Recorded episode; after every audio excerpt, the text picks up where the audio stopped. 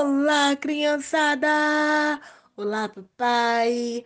Olá, mamãe! Bom dia, boa tarde e boa noite!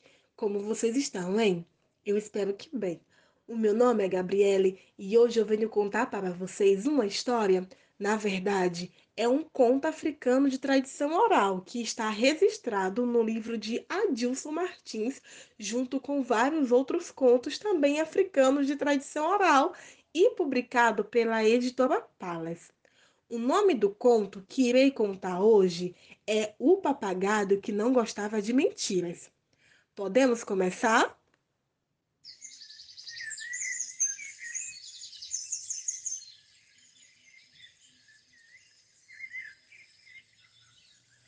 O papagaio africano, conhecido como odidé, é todo cinzento e possui um leque de penas vermelhas na cauda.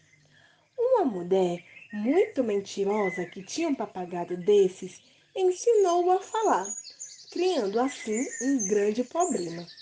O pássaro falante não gostava de mentiras e logo que ouvia uma, desmascarava o mentiroso contando a verdade.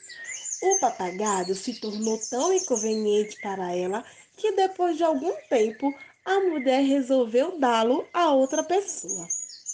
Um dia, a mentirosa chamou um homem que passava diante de sua casa e lhe ofereceu o animal de presente. Desconfiado, o homem perguntou: Por que razão deseja se livrar de um bichinho tão inteligente?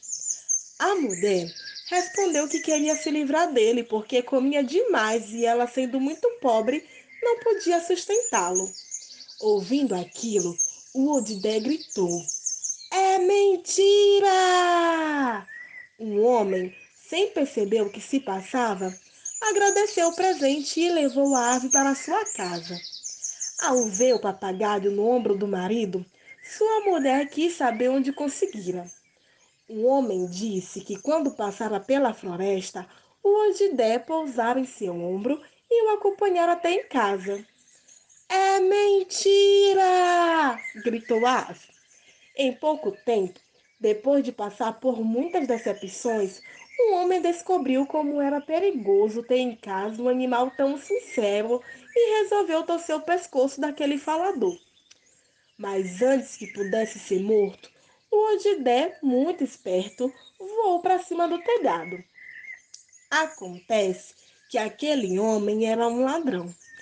Na sua casa tinha um buraco onde escondia os objetos de valor que roubava pelas estradas. Quando os seus roubos foram descobertos, os guardas do rei foram fazer uma revista em sua casa.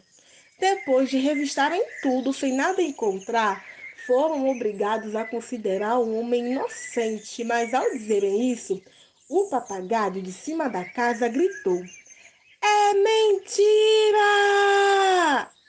Sem que soubessem quem falava, os guardas resolveram interrogar um homem e cada declaração de inocência feita por ele, o Odidé gritava: É mentira!